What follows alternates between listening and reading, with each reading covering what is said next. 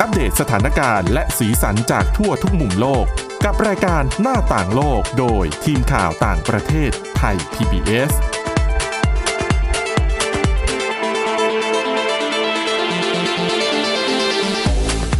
สวัสดีครับ ต้อนรับคุณผู้ฟังสู่รายการหน้าต่างโลกกับทีมข่าวต่างประเทศไทย PBS นะครับ วันนี้พบกับคุณกรีนจิรวัตรมาสุขและผมก้าวพงศธรสุขพงศ์ครับ ครับ สวัสดีครับ ครับวันนี้มีเรื่องราวหลากหลายอีกเช่นเคยมาฝากคุณผู้ฟังกันนะครับ เป็นเรื่องของอวกาศกันด้วย เรื่องของนาซาที่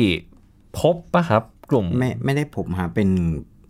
มันเป็นข้อถกเถียงกันมานานอ่าเป็นแล้วล่ะข้อถกเถียงเกี่ยวกับกลุ่มดาวคนแบกงูนะครับใช่ฮะแล้วก็เรื่องของ superhero complex ครับผมนะครับแล้วก็ช่วงที่2เนี่ยจะชวนคุยกันเรื่องความคืบหน้าในการพัฒนาวัคซีนป้องกันโควิด -19 ซึ่งก็เป็นความหวังของหลาย ๆ คนในช่วงเวลาแบบนี้ด้วยนะครับอืมเรามาเริ่มกันที่เรื่อง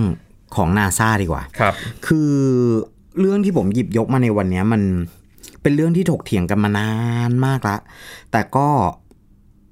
ไม่มีข้อสรุปอะ ครับ แต่มันก็มีการให้คำตอบเอาไว้แหละ แต่ก็มันก็แล้วแต่ความเชื่อว่าแบบว่าจะเชื่อยังไง นั่นก็คือกลุ่มราศีที่ 13คือปกติมี 12 ราศี ใช่ทุกศาสตร์ทุกอะไรก็แล้วครัแต่บจะมี 12 ราศีจะมี 12 ปีนักกษัตริย์จะมีอะไรอย่างเงี้ยฮะเขาบอกว่ามันมีข่าวหนึ่งผุดขึ้นมาฮะว่านาซาจะเพิ่มกลุ่มดาวคนแบกงูเนี่ยให้เป็นราศีที่ 13 จริงหรือไม่อืมแล้วก็ ทำไมถึงราศีถึงจะต้องมีแค่ 12 ราศีนั่นแหละสิอ่า วันนี้เราก็ไปหยิบข่าวนี้มาแล้วก็ไปหาอ่านข้อมูลมาแล้วก็มาเล่าให้คุณผู้ฟังได้ฟังนะฮะ ครับ เขาบอกว่ามีข่าวเล็กๆ น่าสนุกถูกถูกแชร์ตอนนี้ถูกแชร์ตามโซเชียลมีเดียต่างๆมาว่าอ่าทำนองว่านาซาเนี่ยได้ประกาศเพิ่มกลุ่มดาวคนแบกงู ให้เป็นจักรราศีกลุ่มที่ 13 ใครที่เกิดระหว่างวันที่ 29 พฤศจิกายนถึง 17 ธันวาคม ชะตาชีวิตของคุณก็จะเป็นไปตามจักรราศีใหม่นี้อืมแล้วก็เกิดกันแบบแซวกัน blame กันว่าแบบว่า เอออย่างนั้นรายการโทรทัศน์รายการทีวีต่างๆ เช่นรายการศึก 12 ราศีอะไรอย่างเงี้ย มันจะต้องเปลี่ยนเป็นศึก 13 ราศีหรือเปล่า หรือว่าอะไรยังไงจะต้องเปลี่ยนชื่อ เพราะว่ากลุ่มดาวกลุ่มนี้หรือเปล่าอะไรอย่างเงี้ยฮะ ครับ คอยหลังที่มันเกิดเรื่องนี้ไม่นานเนี่ยฮะนาซาเองก็ออกมาประกาศว่าข่าวที่ว่าว่าจะมีการประกาศให้กลุ่มราศีอ่ากลุ่มดาวคนแบกงูเนี่ยเป็นราศีที่ 13เนี่ยไม่ได้เป็นความจริงนะฮะองค์ องค์กรนาซาเนี่ยทำเรื่องราวเกี่ยวกับดาราศาสตร์ ที่หมายถึงการศึกษาวิทยาศาสตร์เกี่ยวกับอวกาศไม่ใช่โหราศาสตร์ ที่ว่าด้วยความเชื่อที่ว่าตำแหน่งของดวงดาวมีผลต่อชีวิตของมนุษย์ เพราะฉะนั้นเนี่ยข่าวลือทำนองนี้เนี่ยคงมีขึ้นมาบ่อยๆนาซาก็เขาเรียกว่าอะไรล่ะ เหมือนรู้ว่ามันจะต้องมีอะครับก็เลยทำบล็อกที่อธิบายรอไว้ตั้งแต่ปี 2016อืมใช่ไหมพอมีกระแสข่าวนี้ปุ๊บ ก็เอาลิงก์ของบล็อกเนี้ยมาแปะเลย ว่าแบบฉันตอบคำถามคุณไว้แล้วนะ เพื่อปฏิเสธว่าองค์กรนาซาเนี่ยไม่ได้มีหน้าที่เพิ่มจำนวนจักรราศีครับ เข้าใจไหมนาซาไม่ได้มีส่วนเกี่ยวข้องกับโหราศาสตร์นะนั่นน่ะสินาซาแค่ศึกษาครับเกี่ยวกับดาราศาสตร์นะฮะที่นาซาบอกว่าไม่ไม่ได้มีหน้าที่ในการเพิ่มจักรราศีแล้วก็ไม่ได้มีหน้าที่การเอาดวงกลุ่มดาวต่างๆเนี่ยไปเชื่อมโยงกับชีวิตใคร อันนี้คือไม่ใช่หน้าที่ของนาซานะอืมเขาก็มาแปะโพสต์ไว้ตรงนี้นะฮะ ที่น่าสนใจก็คือเนื้อหาในบล็อกที่ว่าเนี่ยได้อธิบายว่าเหตุใดการแบ่งจักรราศีที่ลือเริ่มโดยชาวบาบิโลนเมื่อกว่า 3,000 ปีที่แล้วเนี่ย ถึงได้แบ่งออกเป็นแค่ 12 ราศีอ่าอธิบายง่าย ๆ ก็คือ ถ้าดวงอาทิตย์เคลื่อนผ่านกลุ่มดาวทั้ง 12 ก็จะใช้เวลา 1 ปีพอดีเป๊ะอืม นาซาก็อธิบายบอกต่ออีกว่า จริง ๆ แล้วชาวบาบิโลนเนี่ยรู้อยู่แล้วแหละว่า บนเส้นทางสุริยวิถีเนี่ยมีกลุ่มดาวอยู่ทั้งหมด 13 กลุ่มดาวครับซึ่งรวมถึงกลุ่มดาวคนแบกงูด้วย แต่เลือกที่จะตัดกลุ่มดาวกลุ่มนี้ออกไป เพราะว่าตัวเลขที่ 12 เนี่ย มันลงตัวมากกว่าอืนะฮะ ทีนี้ปุ๊บทางเว็บไซต์ความรู้อวกาศของคนไทยเนี่ย spaceth co เนี่ยก็ยังให้ข้อมูลเพิ่มเติมด้วยว่า ประเด็นเรื่องควบนับกลุ่มดาวคนแบกงูมาไว้ในจักรราศีเนี่ยเป็นเรื่องที่ถกเถียงกันมาตั้งแต่ปี 1930อ่า1930 ครับ ซึ่งเถียงกันมายาวนานนะ ยาวนานมาก ยังไม่จบสักทีเก้าสิบปี 90 ปีเกือบร้อยครับปีแล้ว พร้อมกับเสนอให้แยกเรื่องจักรราศีด้านดาราศาสตร์ จากราศีด้านโหราศาสตร์ออกจากกันอืมคนละเรื่องกันนะ เพราะถึงจะอ้างอิงสัญลักษณ์กลุ่มดาวเหมือนกัน แต่วัตถุประสงค์ที่ใช้มันก็คนละทางละไม่รวมถึงอ่ากระทั่งว่าโหราศาสตร์เนี่ยก็มีอีกหลากหลายตำรา ไม่ว่าจะเป็นตะวันตกจีนอินเดียหรือว่าไทยครับ ก็แตกต่างกัน แม้จะเป็นข่าวที่ไม่จริงแต่ว่าเรื่องเนี้ย มันก็สร้างการรับรู้แบบให้เราไปหาความรู้ใหม่ๆ ให้เราไปหาความรู้ที่มันมีอยู่แล้ว แต่ว่าเราไม่ค่อยได้สนใจครับ เพิ่มขึ้นอืมเนาะน่าสนุกนะ เรื่องดวงดาว ต้องติดตามกันด้วยนะครับ ครับผมอะต่อมาก็หยิบยกเรื่องของ superhero complexนะฮะ superhero complex เนี่ยเป็นยังไงก็เอาง่าย ๆ กันดีกว่าว่าอ่าในทางจิตวิทยาเนี่ย เรียกพฤติกรรมแบบเนี้ยหมายถึงพฤติกรรมที่เรามักจะเข้าไปช่วยเหลือผู้อื่น เป็นอันดับแรก คือคิดถึงคนคนอื่นอื่นมาก่ก่ออนนอ่าก่อนตัวเองนะฮะคิดอยู่เสมอกลุ่มคนกลุ่มนี้จะคิดอยู่เสมอว่า ตัวเราเองมีหน้าที่ที่จะช่วยเหลือคนอื่นอยู่ตลอดเวลาโดยปัญหาใหญ่ที่สุดของมันก็คือ มันทำให้หน้าที่การงานที่เราต้องรับผิดชอบนั้นไม่สำเร็จสักทีอ่าเชื่อว่า หลาย ๆ คนก็เคยประสบก็เป็นพบอาเจอการมานี้อ่าอืมครับนะฮะเขาบอกว่าลักษณะอย่างหนึ่งของคนที่เป็น superhero complex ก็คือรู้สึกว่าเพื่อนร่วมงานคนอื่นนั้นอ่อนแอ และไม่สามารถรับผิดชอบต่อหน้าที่ของตัวเองได้ จึงทำให้เชื่อว่าตัวเราเองนั้นมีหน้าที่ที่จะต้องเข้าไปยื่นมือไปช่วยเหลือ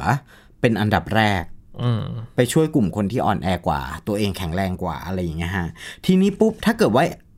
แต่ละคนเกิดสถานการณ์แบบนี้เนี่ยจะทำยังไง เขาก็แนะมาอยู่ด้วยกัน 4 ข้อครับนะครับ ข้อแรกจะต้องกลับมาตั้งวิธีคิดกันใหม่ว่า เราควรจะรับผิดชอบสิ่งที่ได้รับมอบหมายให้ดีที่สุดก่อน อาจจะลงโน้ตไปเลยก็ได้ว่า ในแต่ละวันเราต้องทำอะไรให้สำเร็จบ้าง ในเรื่องของเราเองนะ อันนี้ก็เป็นทางแก้ทางหนึ่ง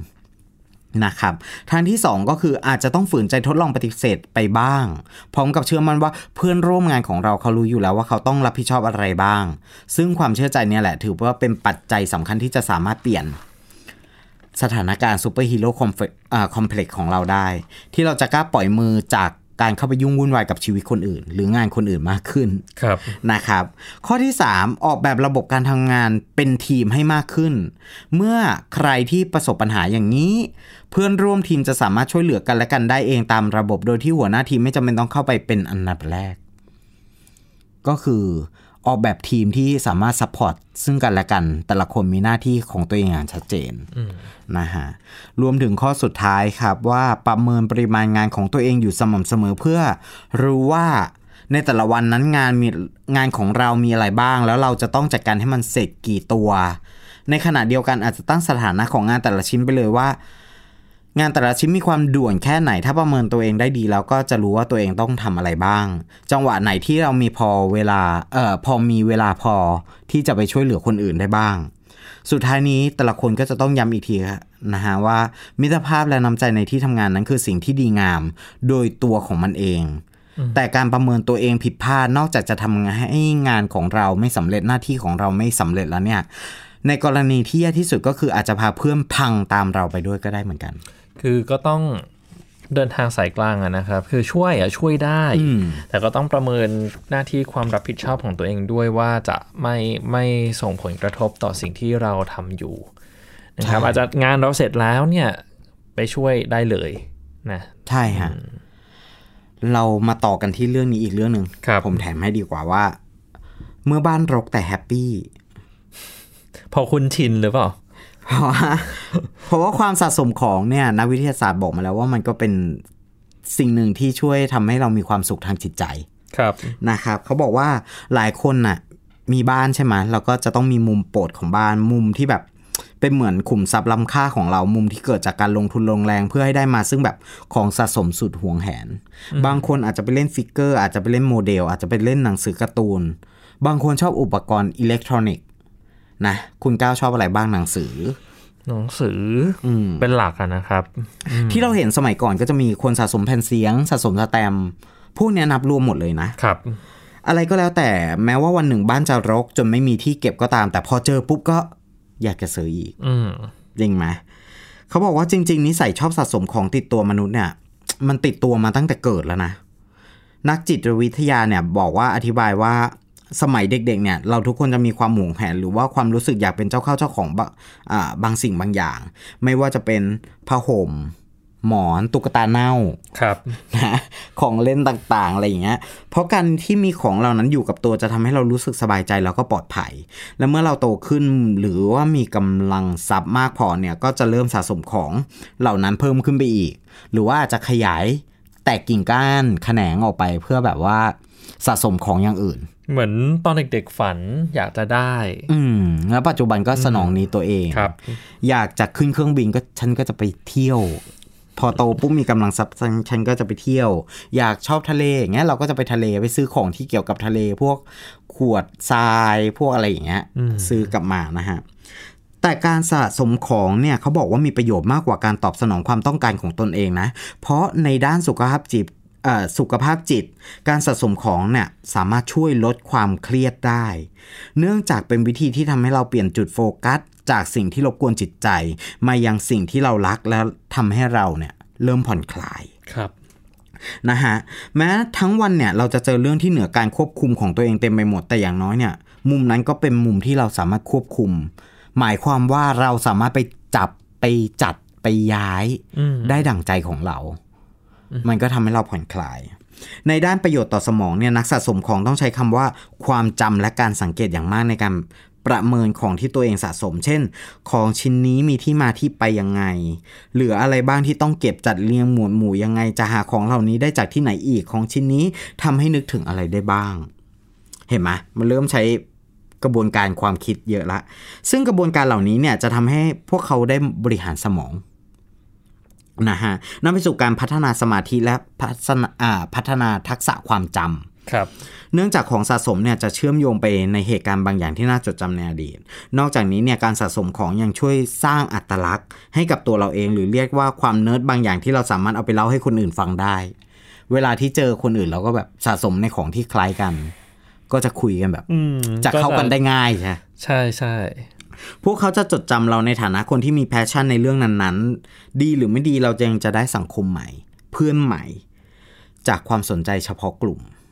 นะฮะหากใครไม่รู้ว่าจะเริ่มต้นยังไงเนี่ยลองสังเกตว่าตัวเองสนุกกับการทำอะไรมากที่สุด แล้วดัดแปลงให้มันกลายเป็นความชอบหรือว่าสิ่งของ เพื่อที่จะ enjoy กับการตามล่า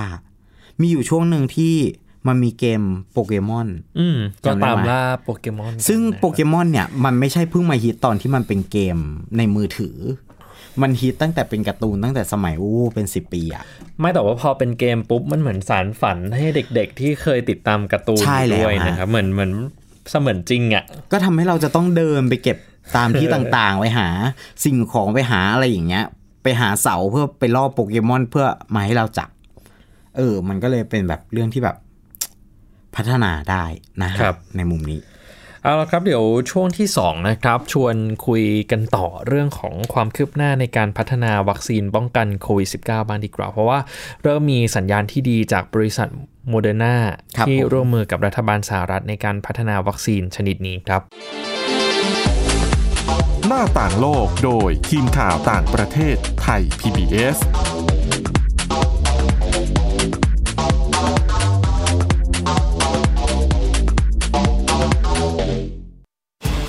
ที่ไหนก็ติดตามเราได้ทุกที่ ผ่านช่องทางออนไลน์จากไทย PBS Digital Radio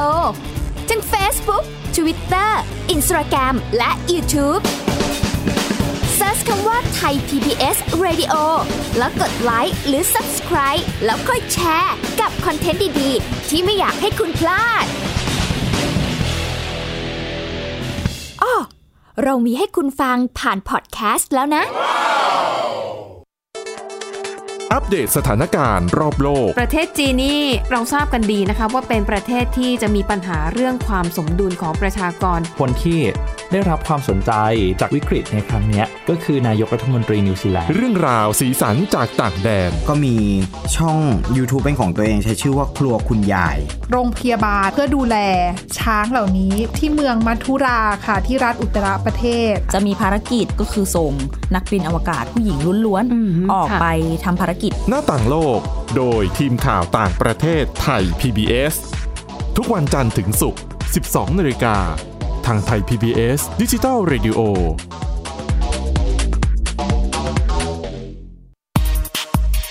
เพราะวิทยาศาสตร์อยู่รอบตัวเรา มีเรื่องราวให้ค้นหาอีกมากมาย เทคโนโลยีใหม่ ๆ เกิดขึ้นรวดเร็ว ทำให้เราต้องก้าวตามให้ทันอัป เดตเรื่องราวทางวิทยาศาสตร์ เทคโนโลยี และนวัตกรรม ที่จะทำให้คุณทันโลก กับรายการ s c i e n t e c h ทุกวันจันทร์ถึงวันศุกร์ทางไทย PBS Digital Radio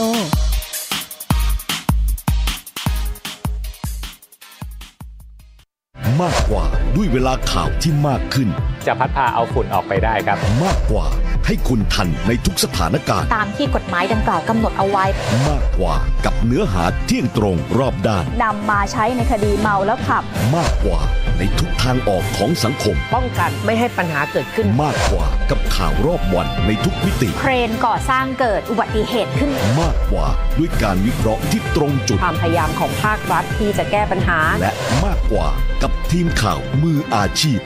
ข่าวไทย PBS ให้คุณได้มากกว่า หน้าต่างโลกโดยทีมข่าวต่างประเทศไทย PBS กลับมาสู่ช่วงที่ 2 ของรายการหน้าต่างโลกนะครับ อย่างที่บอกเอาไว้ว่าช่วงนี้เนี่ยมาอัปเดตกันเรื่องพัฒนาการของการความคืบหน้าเรื่องของวัคซีนป้องกันโควิด -19 กันหน่อยนะครับ ตอนนี้เมื่อตั้งแต่จริง ๆ ตั้งแต่เมื่อวันจันทร์ที่แล้วแล้วล่ะคุณกรีนเมื่อวันที่ 27 กรกฎาคมนะครับ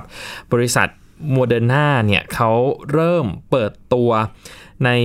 เรื่องของการทดลองขั้นสุดท้ายกันแล้วนะครับ เป็นการทดลองวัคซีน ขั้นสุดท้ายซึ่งมีผู้เข้าร่วม 30,000 คน เพื่อพิสูจน์ความปลอดภัยแล้วก็ประสิทธิภาพของตัววัคซีนนะครับว่าเอ๊ะจะมีปัญหาอะไรหรือเปล่าก่อนที่จะ นำไปสู่ขั้นตอนการอนุมัติของกลุ่ม regulators ในสหรัฐ หรือว่าผู้ควบคุมกฎระเบียบนะครับ ซึ่งวัคซีนของโมเดอร์นาเนี่ยเป็นวัคซีนตัวแรกในโครงการเร่งรัดพัฒนาวัคซีน ต่อสู้กับไวรัสโคโรนาสายพันธุ์ใหม่ของประธานาธิบดีโดนัลด์ทรัมป์ของรัฐบาลสหรัฐเลยนะครับ ที่เข้าสู่การทดลองขั้นสุดท้าย เพิ่มความหวังว่าวัคซีนที่มีประสิทธิผลเนี่ยจะ ช่วยยุติการระบาดของโควิด -19 ได้นะครับ แล้วก็พอโมเดอร์นาแถลง เรื่องการเริ่มต้นทดลองวัคซีนขั้นสุดท้ายเนี่ยก็ทำให้หุ้นของบริษัทเพิ่มขึ้น 9%เลยนะครับครับ ซึ่งโมเดอร์นาเนี่ยได้รับเงินอุดหนุนจากรัฐบาลสหรัฐ ประมาณ 1,000 ล้านดอลลาร์สหรัฐนะครับในในโครงการที่มีชื่อว่า Operation Warp Speed Program ซึ่งเป็นโครงการที่ทางการช่วยออกทุนให้แก่บริษัทต่างๆสำหรับนำไปวิจัยแล้วก็พัฒนาวัคซีนโควิด -19 ซึ่งภาษาภาษาอังกฤษเนี่ยเขาจะเรียกว่า candidate ซึ่ง คนดิเดตวัคซีนเนี่ยก็มีหลายตัวมากนะครับ ถ้าไปดูข้อมูลจากองค์การอนามัยโลกตอนนี้มีไม่ต่ำกว่า 140 ตัว แต่ว่าใน 140 ตัวเนี่ยก็ยังอยู่ในขั้นที่อยู่ในขั้นการทดลองทางคลินิก คือยังไม่ได้นำมาใช้ในการทดลองกับมนุษย์นะครับ แต่ว่านอกจากนี้ก็ยังมีวัคซีนที่ผ่าน การทดลองทางคลินิกแล้ว แล้วก็กำลังทดลองกับมนุษย์อยู่ ก็จะแบ่งออกเป็นระยะที่ 1 ระยะที่ 2 ระยะที่ 3 ตอนนี้ระยะที่3เนี่ยหนึ่งในนั้นก็คือวัคซีนของบริษัทโมเดอร์นาด้วยนะครับ และโครงการ Operation Warp Speed เนี่ยมีเป้าหมายเพื่อพัฒนาผลิต แล้วก็แจกจ่ายวัคซีนต้านไวรัสโควิด -19 โดยเร็วที่สุดเท่าที่จะเป็นไปได้นะครับ เวลานี้มีว่าที่วัคซีน อย่างที่ผมบอกไปนะครับไม่ต่ำกว่า 150 ตัว แต่ว่าบางเว็บไซต์เนี่ยบอกว่าอยู่ที่ 140 ตัวนะครับที่อยู่ในขั้นตอนต่างๆ ของการพัฒนา แล้วก็มีหลายสิบตัวที่มีแนวโน้ม ว่าจะมีความคืบหน้าในการทดลองกับมนุษย์ด้วย มีการแจกจ่ายวัคซีนที่ปลอดภัย แล้วก็มีประสิทธิผลภายในช่วงสิ้นปี 2020 หรือว่าปีนี้ก็คือเป้าหมายที่มีความท้าทายอย่างมาก อันนี้เป็นคำให้สัมภาษณ์ของฟรานซิส คอลลินส์ผู้อำนวยการสถาบันสุขภาพแห่งชาติสหรัฐนะครับที่กล่าวเอาไว้ในถ้อยแถลงเปิดการทดลองขั้นที่ 3 ของวัคซีนป้องกันโควิด -19 ของ บริษัทโมเดอร์นาครับและบรรดาผู้ผลิตต่างๆ ก็กำลังยกระดับการผลิตอยู่ด้วยนะครับ แม้ว่าวัคซีนจะอยู่ระหว่างการพัฒนาเพื่อตอบสนองต่อไวรัสเร็วที่สุดเท่าที่จะเป็นไปได้ เนื่องจากในเวลานี้โควิด -19 ก็ยังระบาดอย่างรวดเร็วไปทั่วโลก แล้วก็ทำให้มีผู้เสียชีวิตและเป็นจำนวนมากนะครับคุณกรีน ซึ่ง คุณฟรานซิส คอลลินส์เนี่ยบอกว่าโมเดอร์นาอาจจะมีวัคซีนหลายสิบโดส พร้อมใช้ทันทีที่วัคซีนได้ข้อสรุปว่ามีความปลอดภัย แล้วก็มีประสิทธิผล ซึ่งเขาก็หวังว่าจะสามารถนำมาใช้ได้จริง ๆ ภายในช่วงสิ้นปีสิ้นปีนี้กับกลุ่มคนที่เป็นกลุ่มเสี่ยงก่อนนะครับ ส่วนการทดลองกลุ่มใหญ่เนี่ยออกมาออกแบบมาเพื่อประเมินความปลอดภัยของวัคซีน วัคซีน ของบริษัทโมเดอร์นาเนี่ยเป็นวัคซีน mRNA นะครับใช้ชื่อว่า mRNA 1273 และจากการที่ได้ผ่านการทดลองไป 2 ระยะแรกเนี่ยก็มีผลการทดลองที่ได้บอกว่ามันสามารถป้องกันอาการของโควิด -19 เนี่ยก็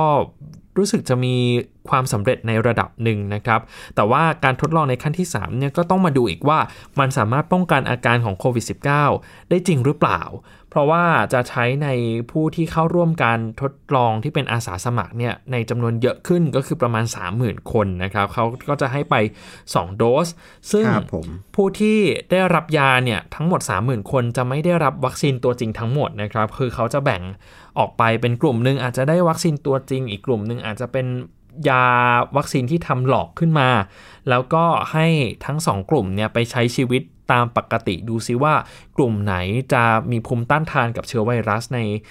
สังคมปกติได้มากกว่าไม่ได้มากกว่ากันนะครับ แล้วบริษัทเนี่ยเขาก็ตั้งเป้าด้วยว่าการทดลองจะไม่ใช้กับชาวอเมริกันที่เป็นผิวขาวเพียงอย่างเดียว แต่ว่าจะลองใช้กับคนที่มีหลากหลายชาติพันธุ์ด้วยคุณตีนแบบในหลากหลายภูมิภาคด้วย เพราะว่า อย่าลืมว่าในสังคมอเมริกันเนี่ยมีคนที่หลากหลายมากนะครับ เพราะฉะนั้นคนผิวขาวเพียงอย่างเดียวอาจจะไม่พอสำหรับการทดลอง ทีนี้คุณหมอแอนโทนีฟาวชี ผู้อำนวยการสถาบันโรคติดต่อ และโรคภูมิแพ้แห่งชาติสหรัฐเนี่ยระบุว่าผลการทดลองอาจจะออกมาในช่วงเดือนพฤศจิกายน หรือว่าธันวาคมนะครับ หรือว่ากระทั่งก่อนหน้านั้น ถ้ามีความเป็นไปได้ แล้วก็เปิดเผยว่า ไม่ได้รู้สึกกังวลเกี่ยวกับความปลอดภัยของวัคซีน หลังจากเห็นข้อมูลก่อนหน้านี้จากการทดลองกลุ่มเล็กๆ ก็คือระยะที่ 1 และระยะที่ 2 นะครับ โดยการทดลองก็ยังเป็นการหาคำตอบอย่างที่ผมบอกไปนั่นแหละว่าวัคซีนสามารถป้องกันการเสียชีวิตที่มาจากมีสาเหตุมาจากเชื้อไวรัสโคโรนาสายพันธุ์ใหม่ได้หรือไม่นะครับ และ ในการทดลองเนี่ยอาสาสมัครบางคนก็จะได้รับการฉีดวัคซีน mRNA 1273 บางคนได้รับวัคซีนหลอกนะครับปริมาณ 100 ไมโครกรัมจำนวน 2 โดส โดยแต่ละโดสจะทิ้งระยะห่างกัน 28 วันโดยโดยผลการทดลองขั้นต้นในอาสาสมัครกลุ่มเล็ก ๆ ที่เผยแพร่ต่อสาธารณะเมื่อช่วงกลางเดือนที่ผ่านมา พบว่าอาสาสมัครที่ได้รับวัคซีน โมเดอร์นา2โดส มีระดับแอนติบอดีฆ่าเชื้อไวรัสเกินกว่าค่าเฉลี่ยของคนที่หายป่วยจากโควิด -19 ด้วยนะครับ อันนี้ก็ถือว่าเป็นภาพรวมที่น่าจะเป็นสัญญาณที่ดีด้วย จริงๆ คุณผู้ฟังเนี่ยสามารถเข้าไปดูได้นะครับว่าตอนนี้ทั่วโลกเนี่ยมีวัคซีนสำหรับป้องกัน โควิด -19 กี่ตัวแล้วนะครับ เข้าไปลอง search ใน Google ก็ได้ว่า Coronavirus Vaccine Tracker มันก็จะขึ้นจริง ๆ เว็บไซต์ที่ตามมาโดยตลอดเนี่ยก็คือ The New York Times ครับผมคือจะมี 2 เว็บไซต์หลัก ๆ นะครับ ที่ทีมข่าวเนี่ยใช้ติดตามกันก็คือของ WHO ขององค์การอนามัยโลก แล้วก็ของ The New York The New York Times นะครับ เดี๋ยวผมจะลองเข้าไป อัปเดตดูว่าตอนนี้มันมีกี่ตัวแต่เท่าที่เช็คล่าสุดเนี่ยก็คือ วัคซีนที่อยู่ในขั้นการทดลองทางคลินิกเนี่ยมีไม่ต่ำกว่า 140 ตัวหรือว่าถึง 150 ตัวหลาย ๆ อย่างที่บอกไปเมื่อสักครู่นะครับ แล้วก็มีจากหลากหลายประเทศมากหนึ่งในนั้นก็มีประเทศไทยด้วยนะครับ คุณผู้ฟังก็สามารถลองเข้าไปเช็คกันดูได้ เพื่อจะได้รู้ว่าตอนนี้เนี่ยความคืบหน้าไปถึงไหนแล้ว บ้างนะครับ เดี๋ยวดูก่อนอ่าตอนนี้อย่างเฟสหนึ่งเฟสหนึ่งนะครับที่เข้ารับการทดลองระยะที่1เนี่ยมี 18 ตัว phase 2มี 12 ตัว phase 3มี 6 ตัวหนึ่งในนั้นมีโมเดอร์นาด้วย แล้วก็ที่ได้รับการอนุมัติแล้วมีตัวเดียวแต่ว่าเป็นการอนุมัติใช้ในกรณีฉุกเฉินเท่านั้นเป็นของจีนนะครับอะ ตัวเลขก็จะอัปเดตเรื่อยๆ แบบนี้คุณผู้ฟังสามารถลองเข้าไปเช็คกันดูได้นะครับว่าครับผมเอ๊ะตอนนี้วัคซีนป้องกันโควิด -19 ไปถึงไหนกันแล้วบ้างครับอะก่อนจากกันไปนะครับ คุณผู้ฟังสามารถติดตามฟังย้อนหลังได้ไปที่พอดแคสต์แล้วก็ search ชื่อรายการหน้าต่างโลก สามารถเลือกประเด็นที่สนใจแล้วก็ติดตามฟังกันได้ด้วยนะครับ วันนี้หมดเวลาแล้วคุณกรีนจิรวัตรมาสุขและผมก้าวพงศธรสุขพงศ์ลาไปก่อนสวัสดีครับ สวัสดีครับ Thai PBS podcast. View the world via the voice.